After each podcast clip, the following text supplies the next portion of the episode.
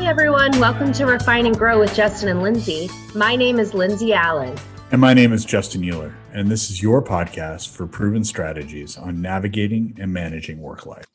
So, last time we finished off on the topic of proactively managing your calendar and setting aside office hours. I also referenced, though, this idea of setting aside time for productive work, setting aside time for thinking forward, but also just time to kind of manage the everydayness of our work schedule. And, and I would posit a theory. Uh, I think it's one that's pretty well grounded. It's really not mine, but um, it's certainly something I've experienced that when we're engaged in a meeting, responding to IMs, writing notes in our notebook unrelated to the meeting at hand, responding to emails as they come in, we're probably really not present.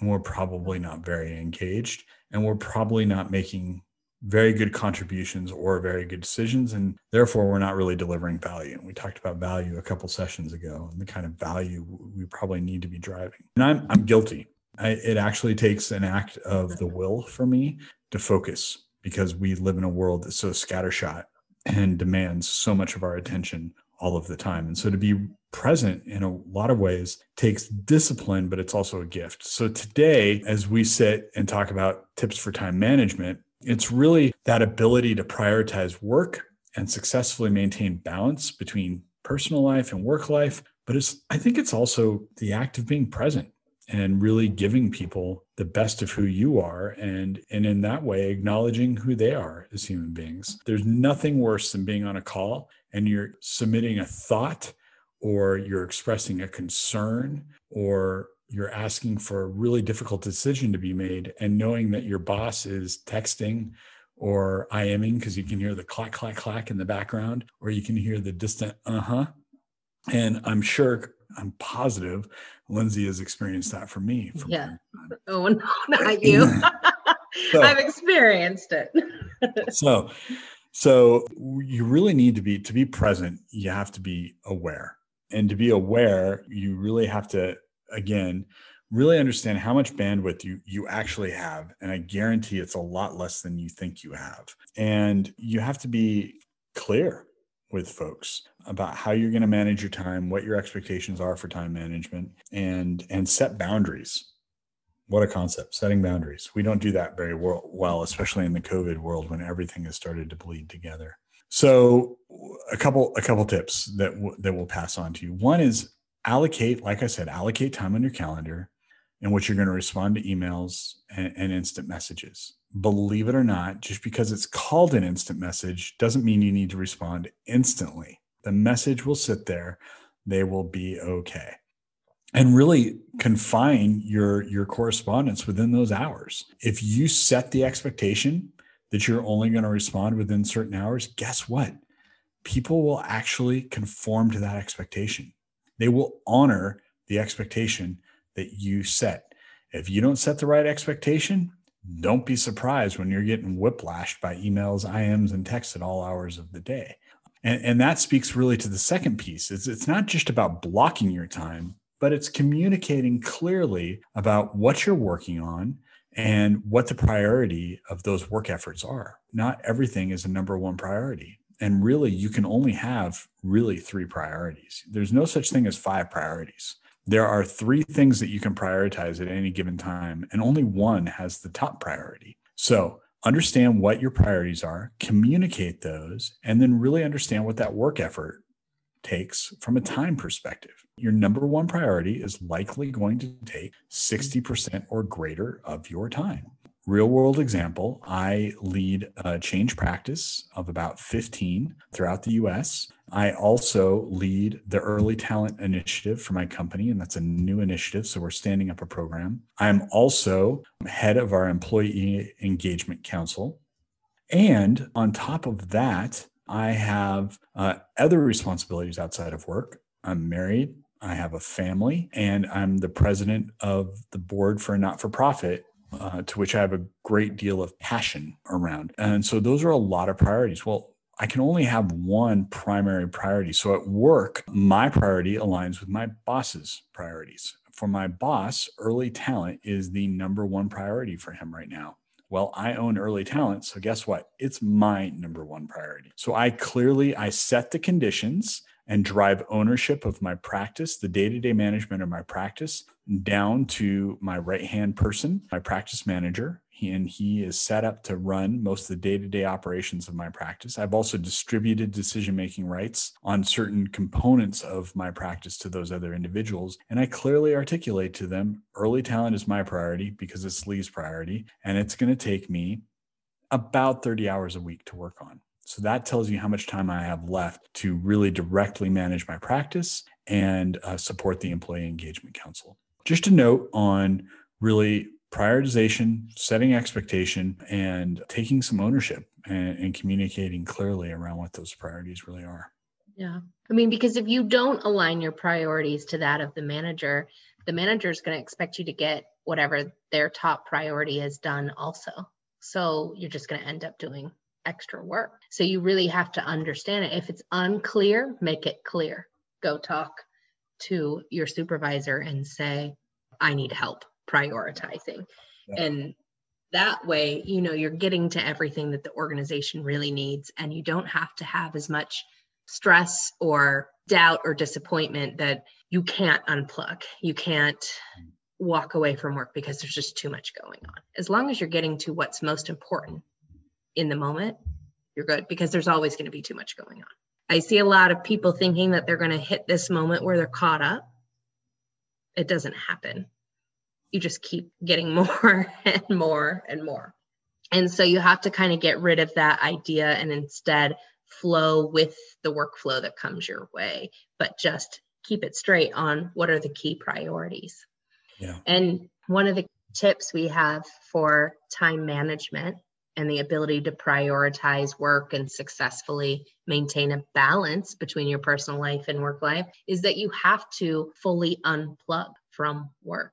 And so Justin was talking about setting the expectations of when you're available.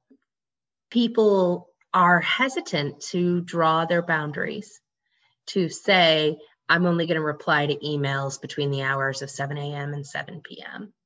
But what they're not realizing is when you're always plugged in, you're non verbally setting the expectation that you are always available. And then when people act on that nonverbal expectation, you're feeling frustrated, not understanding why they are emailing or IMing you outside of office hours. It's it's you that set that expectation in the beginning by your behaviors of always being available.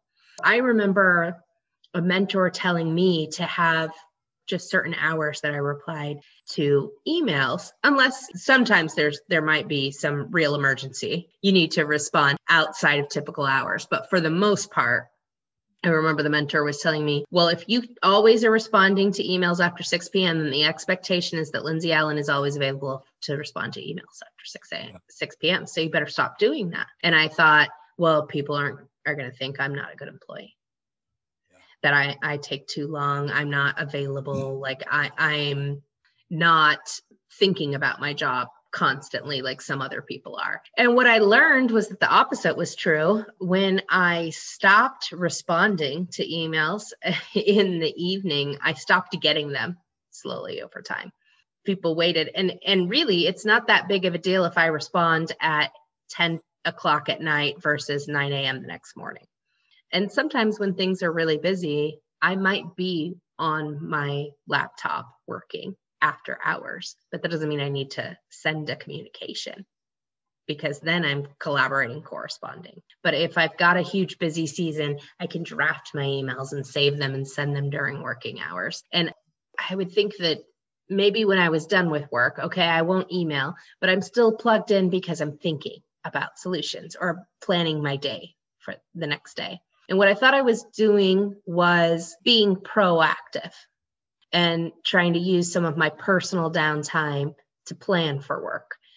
But what I learned was because I had been thinking about it and never unplugged, I was more exhausted, overwhelmed, and less able to articulate myself really well. I wasn't as clear minded. When I unplug from work, and that means that I I say, okay, I'm checked out for the day. If I start to reflect on what happened during that day or what I've got going on, I've noticed that if I tell myself, you checked out, we're not having those thoughts right now. So think about something else. When I get to the next day, it's like you think that maybe you'll be less prepared, but in all actuality, you're more prepared because you're more clear minded because of that time where you fully unplugged and checked out. And then when you come back to work, it's like, I can think clearly about it. it it's mm. the way to really be most effective is to not think about it all of the time. Yeah. Yeah, I would I would say, you know, when we work out, a key component of working out is rest. When you lift weights or maybe you work TRX straps or kettlebells or you go to Orange Theory or any number of things you do, a key component that most personal training coaches any training coach will tell you is you, you've got to rest. You've got to rest the muscles. And that's actually when the the working out tears the muscles. It's the resting that allows the blood and the nutrients to flow back to those muscles repair the damaged tissue and actually you get stronger. The same thing uh, is true with the mind. The mind needs rest. The mind thrives off of rest. And rest comes from the ability to unplug. And we stop responding and we start reacting when we're tired and we're worn out. Yeah. There's a reason that a lack of sleep affects our brains cognitively, uh, very similarly to if we've had alcohol and maybe have drunk alcohol to the point where we're over the legal limit, our cognitive abilities are impaired. Our ability to make decisions, to think clearly, to articulate our thoughts, to make rational decisions. We start responding when we don't have rest, when our mind doesn't have rest and our body doesn't have rest. We start responding out of the amygdala and the amygdala is fight, flight, or freeze. And too often I've seen colleagues who are really reacting, or certain companies that I've worked with, where people are it's almost like they're persistently running from a perceived threat. Mm-hmm. Um, hyper aware, super exhausted, not thinking clearly, not making good decisions, incredibly emotional. And not that emotions are bad, but making decisions purely out of emotion. You got to rest, you got to recover. And so um, you've got to be able to shut down, shut off so that you can be an effective employee, an effective leader, and an effective contributor. Yeah.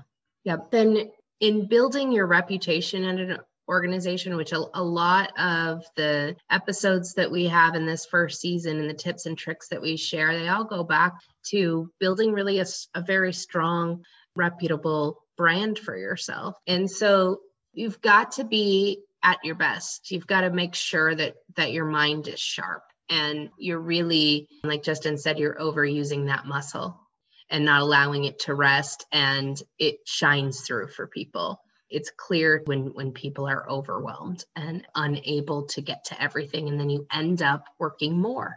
So if you've got 8 hours of time at work where you're really present you're on top of things you're feeling well rested you're clear minded that is the equivalent of maybe 24 hours of nonstop working and not having that time where you've unplugged and yeah. been able to rest the muscle. Yeah. Well, and that really goes to, you know, I think a lot of people go, well, that's great, Justin. Fantastic, Lindsay. Good for you. Bully for you.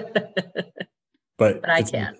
Yeah. It's, it's, it's, I've got a boss who's demanding. I've got deadlines that are driving. Again, I go back to prioritization. I go back to calendar management. I go back to time management. I go back to clearly articulating your priorities and what time commitments there are.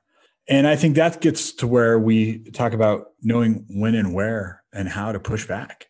And part of that pushback, I think, doesn't have that sounds reactive, right? We think of pushing back as pushing against a force that's coming against you. And there's some truth to that. But I think if you set your priorities, if you've managed your time well, you set your priorities, you've communicated clearly with your boss, you understand what's important to him or her, and you've aligned those priorities, and then you've clearly articulated what you're working on and how much time it's taking to work on it, the pushing back really gets easy because mm. then the mm. pushing back starts to look like, okay, boss, I'm working on A, B, and C, all fully aligned with what you want me to be working on in the right priority that you want me to be working on it. So if you want me to work on X, you're going to have to tell me from A, B, and C is going to go away.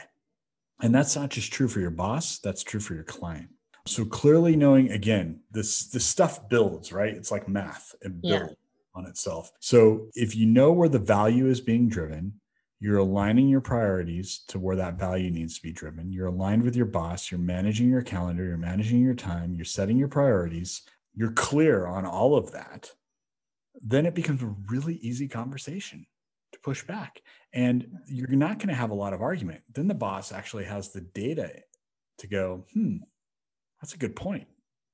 Well, you know, for, you know, X is now becoming the new hot thing. So A, A is going to slip to B and C is going to slip out of the prioritization. We'll circle back around to that.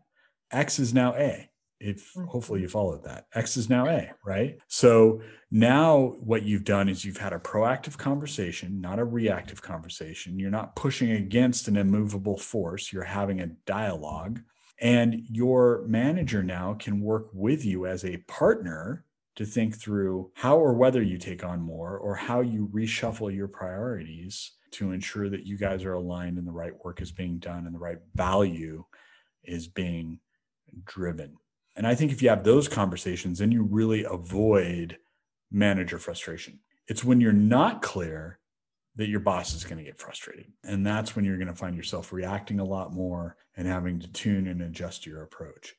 Again, not to beat a dead horse, but go back to what we've been talking about for the last couple of episodes. You apply those forward this conversation becomes less about pushing back and it becomes a constructive dialogue with your boss about how to adjust your existing priorities, deprioritizing one thing, adding another, maintaining that balance. It all sounds very zen, but I'm telling you, it's absolutely possible. But you have to be proactive and you have to own your work life. Yeah. And I think it's an expectation of a supervisor, a people manager, that they are there to help you prioritize. That's part of their role and it's part of your managing up. So it it makes sense for you to go to them as the person who can help identify how to better manage your time and make sure that your priorities are correct. You know the other aspect of knowing how to push back is don't be afraid to say no. I hear a lot of people talk about this idea of you never say no or i don't know. You're you always say yes or i'll find out actually it's completely okay to say no in an organization. I've had a mentor tell me it's actually better to say no than it is to say yes and not follow through. And if you are a yes person, always saying yes to everything thrown your way, more than likely you're not going to be able to follow through. You're going to either say yes to so many things that it's impossible to follow through on all of them, to physically for you to get to all of them, or you're going to say yes and then not do a great job because you don't have the time to do a good job on what it is you said yes to. And then that starts to affect your reputation and how you're seen both by the boss and stakeholders and colleagues everyone. So it's really important when you are at your maximum bandwidth to be able to say, that isn't something I can get to unless we take something else off of my plate, like Justin was saying. And sometimes people get asks from a lot of different places. It might not directly be your boss, but a colleague of your boss or even maybe somebody if you work for a really large organization that is a part of a, a, different group but is an executive over in that group and needs a contact in your group to work with on something. And those are the types of things where it's better to say no than to say yes and not follow through advice works well because those are the opportunities you have to if if you've got a full to-do list from your current supervisor and other people are asking for your help you can say i can't take this on right now it might be something that i can help in the future or you can offer up someone else or you can say i'll check in with my whoever the boss is, whoever the decision maker is, and see what I can do. But I found that it's perfectly accepted by a lot of people when I say, I'm so sorry, I don't have bandwidth to do that right now. People accept that, they get that. Yeah. I think you, sometimes you're going to have to justify why, right? You're going to well, have to explain. Right. Um, but yeah, I totally agree with you. I think it also goes back to, I, I would also caution, start with, I hear that this is a priority. You have me working on X, Y, and Z. Um, I think I think in order to achieve these things, I, I need to pass on this or something to that effect. But yeah, I totally agree. You you say yes and then you can't commit. It's a way worse look than saying I think I need to pass on that. It actually I think takes some emotional maturity. I think some professional maturity And frankly, it shows that you're not necessarily living in fear of perception or what your boss is thinking about you, that you're comfortable enough to say no, you're comfortable enough to set boundaries. We're living in a world that less and less boundaries exist on all aspects of our life. And sometimes it's viewed as selfish to set boundaries. But I will tell you again, enlightened self interest. Uh, take care of yourself, take care of your work. And in a way, you're taking care of your boss sometimes when you say no. And they may not always see it that way, but if they're if they're a good leader, not just a good manager, but a good leader, they're gonna they're gonna listen and they're gonna appreciate it. Right. Yeah. I agree. And that is probably the hardest aspect of time management is setting the boundaries being being courageous enough to set them and stick to them. Yeah yeah. And as a reminder courage does not mean the absence of fear. It's action. Right. it's action in the midst of fear. And there have absolutely been times when i've had fear and trembling telling a wonderful boss no but sometimes that's exactly what they need to hear yeah. And, you know, one of the things that I did because this was a difficult one for me, time management, because I definitely had this false belief system that the harder you work, the more valuable you are. And one of the things that I did when I started to hear about this was to, again, observe people and be curious about how it worked out for others. So I would find someone who I felt had achieved life, work life balance, and someone who I felt had not, and just observe. And what I noticed was the person who achieved work life balance more times than not was moving up faster in the organization and did have the better reputation. And so the person who was working harder, it's definitely not for lack of caring, but it's that lack of being able to see as clearly because you haven't unplugged. Mm. You're unable to say no, you're unable to set those boundaries. You know, you're unable to proactively set the expectations and then you become a victim of the circus that's been set up yeah. around you. Yeah. And again, you're not resting. You're not resting. Right. right. It's tough stuff sometimes, uh, taking care of yourself and taking care of your boss. Right. All right. That's all for today. Don't forget to head out to our website to download the tips and tricks worksheet from today's episode, download case studies, subscribe to our podcast and newsletter, and more. And tune in next week for an all new episode. Thanks for listening.